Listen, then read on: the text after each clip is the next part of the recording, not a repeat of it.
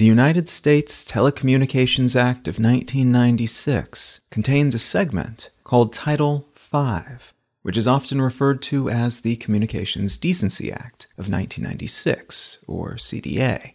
The CDA contains many sections, different portions related to different things that set different terms within this act's auspices. And though there are many important and influential bits of law included in this act and this particular segment, of that Act. Section 230 is of particular note because it outlines under what circumstances certain types of companies have immunity and when they don't, when users of their services do things that are illegal. Said another way, if you build a website with a comment section and someone comes to your site and writes something illegal in that comment section, they incite violence against someone else, for instance, you, as the builder of the website, would not be legally liable for that person's actions under most circumstances. That person is doing an illegal thing on a page you created, and your page is thus, technically, delivering that illegal bit of text to the world. But that illegality does not translate over to you because of Section 230.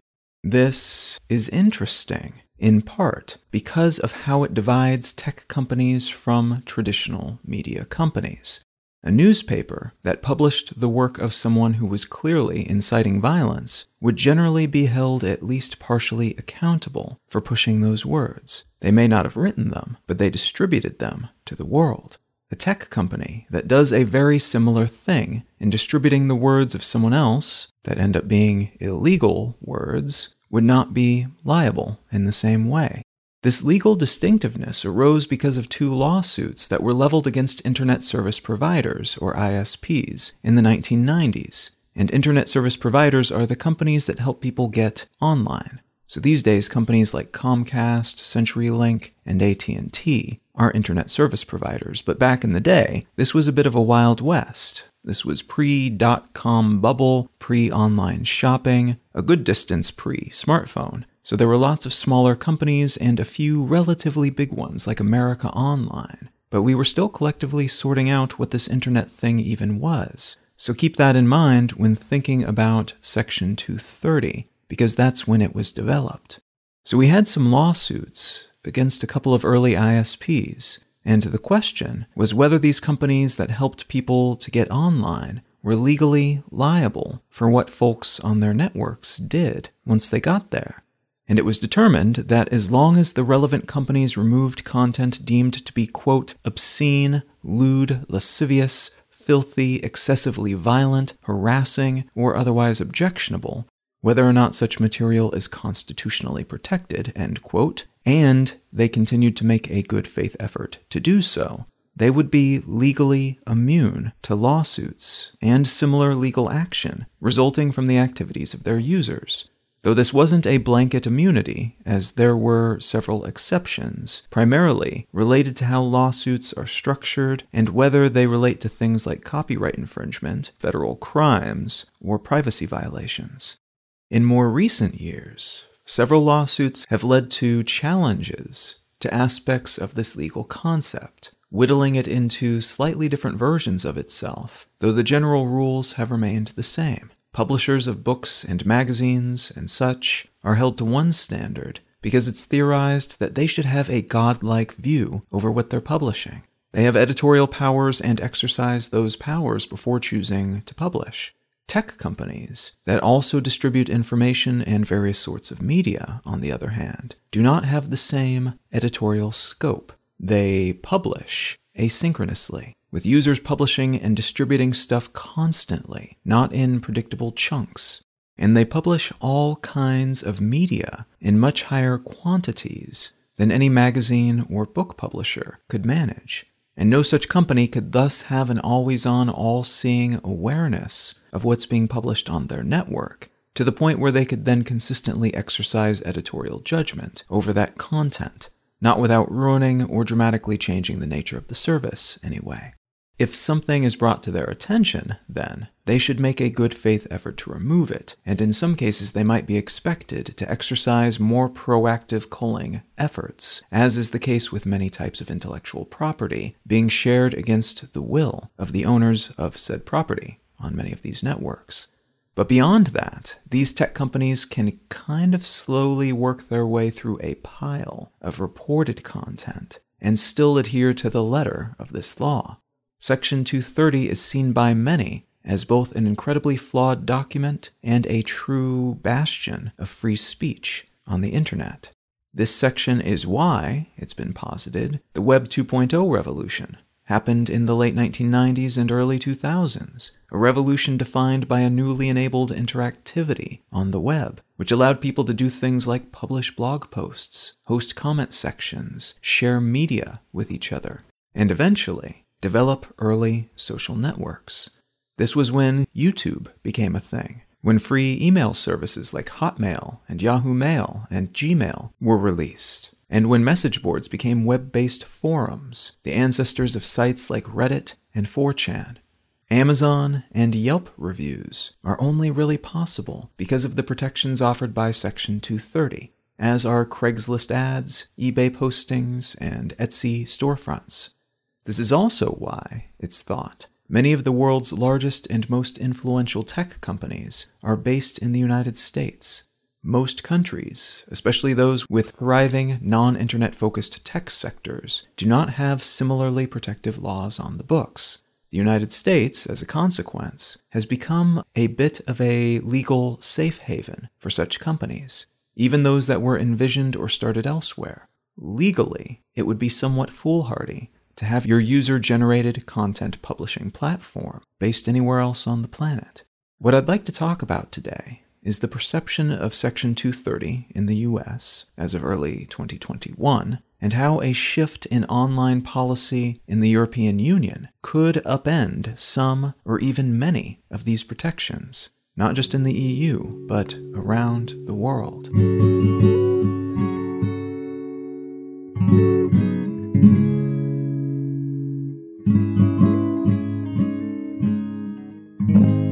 You're listening to Let's Know Things. I'm Colin Wright. The article I'd like to start with today comes from TechCrunch, and it's entitled Europe Seizes on Social Media's Purging of Trump to Bang the Drum for Regulation. If you're listening to this episode around the time that it's initially released, it will probably be no surprise to hear that there are some strange, in some cases unprecedented things happening in the United States at the moment. One standout, unprecedented thing is that a mob of primarily Trump supporters, QAnon conspiracy theorists, and militant white nationalist organizations attacked the U.S. Capitol building, which at the time contained essentially every member of the United States Congress, plus the vice president, and some of those attackers reportedly intended to assault, kidnap, and or kill some of those politicians. And some of them did end up killing at least one police officer who was guarding the building and injuring dozens more. They were unsuccessful in that larger attempt, though many of the rioters seemed to have been there for other reasons, like selfie taking opportunities and the ability to brag about having stormed what one would think would be a heavily fortified bastion of American democracy when they got home and on their favorite social networks. But some of them seem to have been legitimate insurrectionists, and some were perhaps even attempting a coup. As of the day I'm recording this, there are a lot of details that are still unclear or unannounced, like the degree to which the outgoing President Trump hoped and aimed for this outcome, and whether or not he lit the match and or fanned the flames of what went down, whether he originally intended for things to go that direction or not. Also currently in question is whether some of the congresspeople inside may have been involved in the attack giving tours to some of the more militant white nationalist rioters the day before, either knowingly or unknowingly, providing them with an insider's experiential map of the Capitol to share with their fellow attackers so that they'd know where to go and what to do the next day. Honestly, I am still personally processing everything that happened and what's happened since, This is a tricky topic to be neutral on, but I do suspect that it's a subject that will warrant its own episode at some point. But because of the chronological adjacency to the event itself, which again makes neutrality difficult, and because this is almost certainly a still unfolding story, with follow up armed gatherings and raids planned in the coming days, some of which might even occur before this episode goes live, it's probably best to set that aside for the time being until there's more and more accurate information available. For the purposes of this episode, though, I bring up this event because it directly triggered another subsequent event that to some people has felt similarly dramatic and monumental. President Trump and many of his allies and some of the platforms where his followers tend to gather were booted off many major online services within a succession of just a few days. The online world has changed the nature and practicalities of communication in many ways. And that's true of both person to person communication and person to crowd communication. Our potential reach and effectiveness when it comes to both interpersonal chats and international broadcasts has been massively amplified, and arguably few people have used these new tools as successfully as the outgoing President Trump, who may have used them in a way that many people have found to be repellent, but he did successfully utilize them to create a movement that few people in his early days running for the office would have thought him capable of building. Part of why he was able to build that movement, though, is that in the United States we have fairly liberal speech laws and perhaps even more importantly, in some cases, a significant default level of cultural backing for anything even adjacent to the concept of free speech. That Section 230 law I mentioned in the intro is a tangible manifestation of that belief system. As much as possible, in the broadest possible terms, we tend to like to avoid banning types of speech and making any rules whatsoever about what people can and cannot say. It feels weird to do that in the US, typically. Now, there are some very significant exceptions to this rule, many of which seem to originate with some of the US's historical biases. For a very long time, for instance, violence was perfectly acceptable in pretty much any form on most types of media, but sexuality was severely limited, and remains so to varying degrees today. You can likewise say horrible things to anyone you like, but on most social networks, you cannot post an image that contains a woman's nipple, though a man's nipple is typically okay. You can deny that the Holocaust happened, and you can claim that the world is flat, but you can't make a specific threat of violence against an elected official. You can also flog and sell more or less any kind of snake oil that you're able to dream up, but you cannot, in general, provide any kind of sex work services. And this is true not just of social networks, but also of payment processors, which often boot folks doing anything that might be construed as sex work from their platforms. Until recently, it seemed as if Section 230 and the collection of online and offline norms related to speech here in the US would allow President Trump and his ilk to do their usual thing from the beginning of his term in office to the very end of it, four years later. These behaviors often toed the line of what was acceptable without quite crossing that line, though in some cases the line was moved after it was crossed, with excuses made by the enabling networks and companies that did the line moving after the fact. Which, frankly, is fair enough. There are excellent arguments to be made for why Trump and his people should have been kicked off these networks ages ago. But there are also rational arguments as to why, despite their repeated line crossing, some exceptions should be made to these rules, either in the interest of newsworthy information being out there in the public, visible and archivable, or in the interest of the companies in question, making sure that they are not targeted by a vengeful, all powerful politician and his followers. And that latter excuse is arguably still rational. It's just rational through the lens of trying to survive as the leader of a company, rather than as someone who is perhaps trying to up the level of civil public discourse.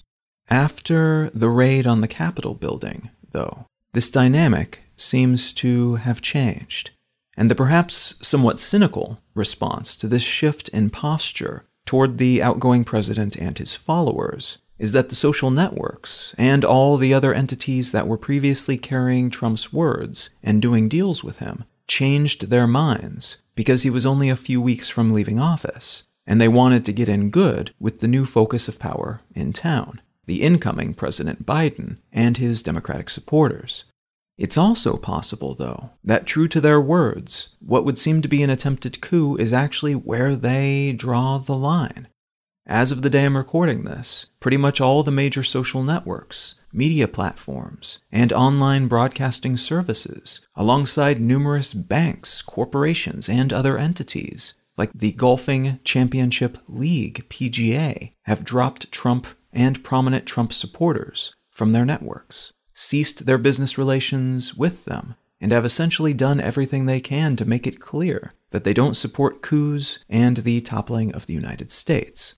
Wherever you come down on the question of why they severed those connections with the outgoing president, and why all at once, part of what's interesting about this story is that we now know, at least for this election cycle, where the line is drawn for many of these corporate and organizational entities, and where the lines are drawn for the regulators that set the general outline of how these companies must behave if they want to avoid running afoul of the government. And it would seem that the corporations are actually drawing tighter lines than the government at the moment. They are the ones that reined Trump in when the government would or could not.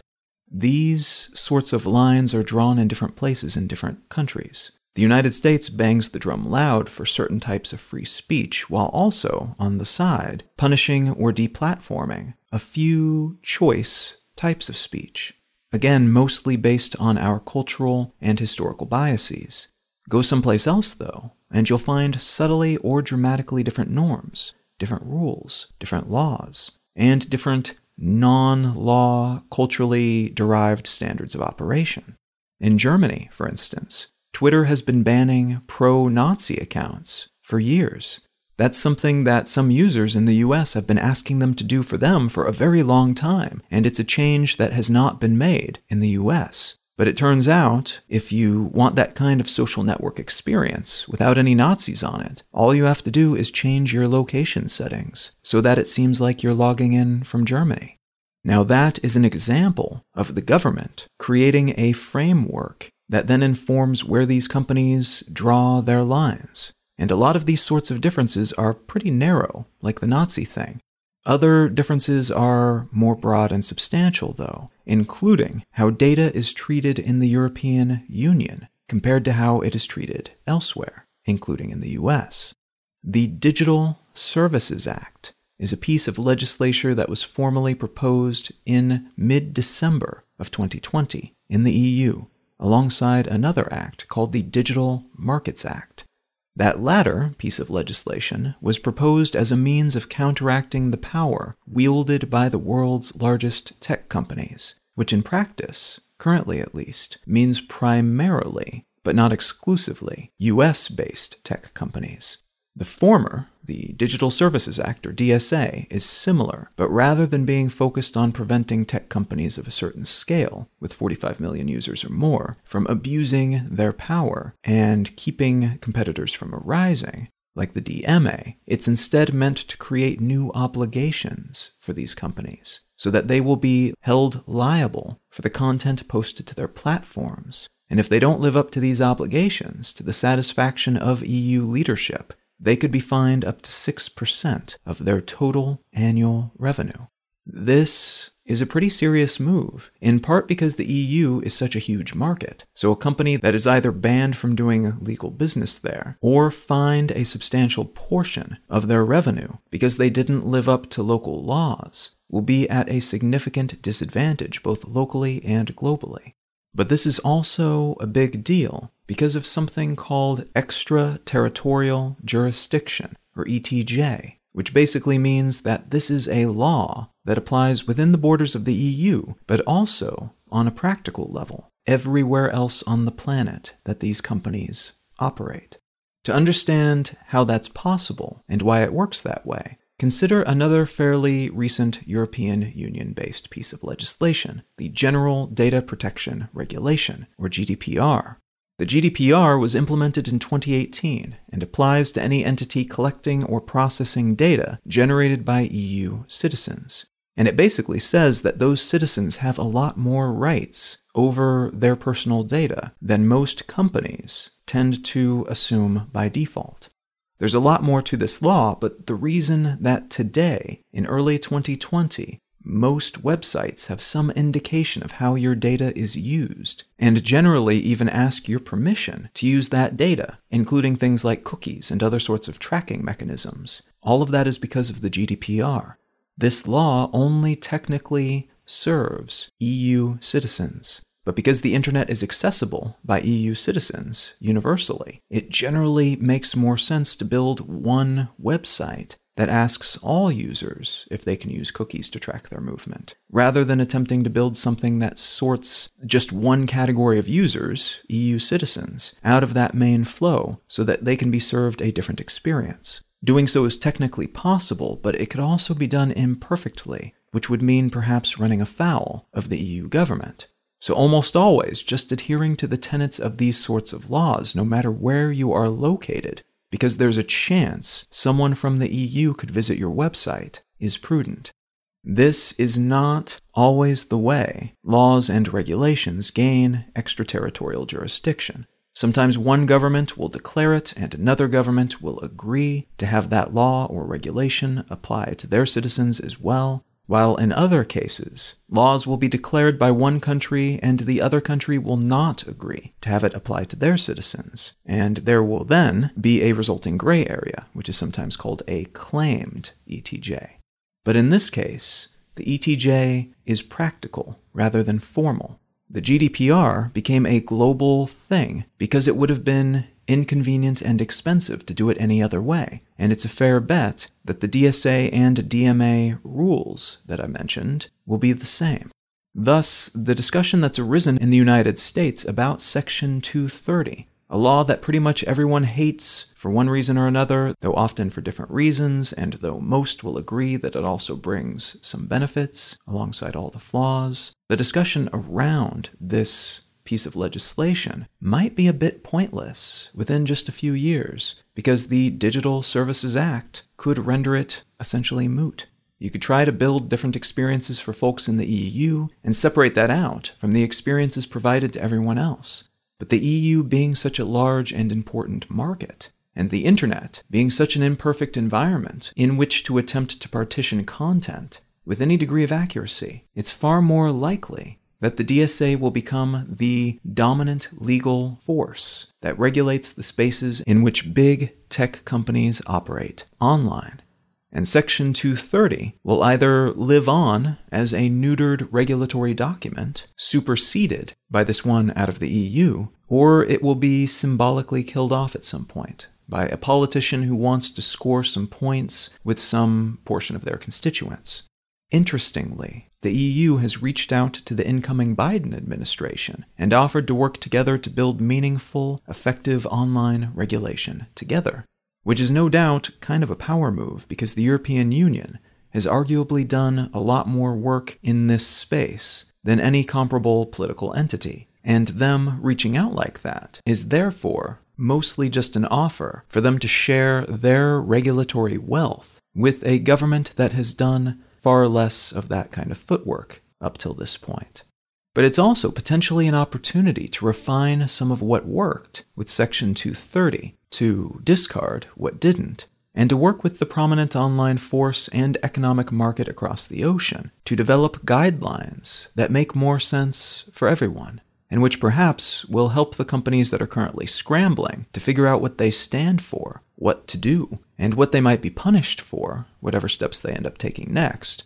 It could provide those companies with more guidance, even if the regulations that emerge from that kind of relationship are a bit cumbersome and costly and time consuming for them to implement. At least they will know what their responsibilities are and will not have to make the types of decisions that they've had to make recently, much to their own chagrin. The tricky nature of extraterritorial jurisdiction will not end here, And that's why it's an important concept to understand and to be thinking about. Consider, for instance, how important a market China is for some companies, and how Chinese regulators have already managed to get TikTok influencers and a bunch of brands that want to advertise on that particular Chinese built social network platform, how they've gotten them to adhere to their localized censorship standards all around the world, avoiding certain topics, saying nice things about the Chinese government so that they get more favor from the TikTok algorithm, things like that. And they did this without any formal legal declaration, just economic incentives. That is a type of ETJ as well, and it's an increasingly common tool for governments and economic entities around the world to both leverage and to be influenced by.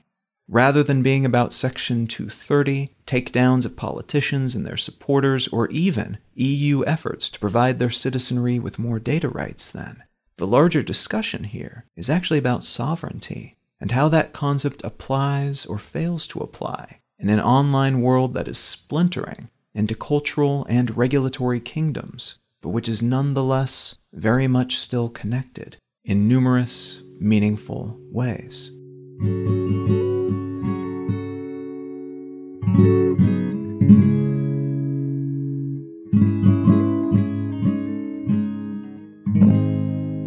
book that I'd like to recommend today is called The Weirdest People in the World how the West Became Psychologically Peculiar and Particularly Prosperous by Joseph Henrich. This is a book about a designation that you might have heard before, especially if you've maybe taken a sociology class or read something about statistics or research. WEIRD is an acronym that means Western, educated, industrial, rich, and democratic. And these are labels that apply to the vast majority of people who are at the center of psychological research, for instance, because the majority of psychology research projects actually takes place in Western educational campuses students basically go in and either as a requirement of the classes that they're taking or for money in some cases, they become research subjects. And consequently, it's a very narrow demographic that we are testing for all kinds of things. And it's not just psychology. It's psychology, it's the medicines that we do, it's the norms and standards that we're designating. We are making an alarming number of assumptions based on the norms and habits and cultural mores and backgrounds and experiences of a very, very, very small slice of humanity. And this book goes through why that's the case, why this group is so different, what exactly is different about this group, not in just a positive and negative way, but what's distinct, because all groups are distinct in different ways, no matter what trait you use to divide those people up, and then what the consequences are for our having focused so specifically on this one group of people for so long, and what it says about some of the knowledge that we've accrued, and how we might do better in the future. Now, if any of that sounds interesting to you, consider picking up a copy of The Weirdest People in the World by Joseph Henrich. You can find out more about me and my work at colin.io. You can find the show notes and transcript for this episode and every episode of the podcast at letsknowthings.com. You can find my other podcast, Brain Lenses, at brainlenses.com or wherever you get your podcasts. You can sign up to receive my daily news centric email at yesterdaysnewsletter.com, and you can find my blog at exilelifestyle.com. Feel free to reach out and say howdy on social media. I am Colin Wright on Facebook, and at Colin is my name on most of the other ones. Thank you so very much for listening. I'm Colin Wright, and I'll talk to you again next week.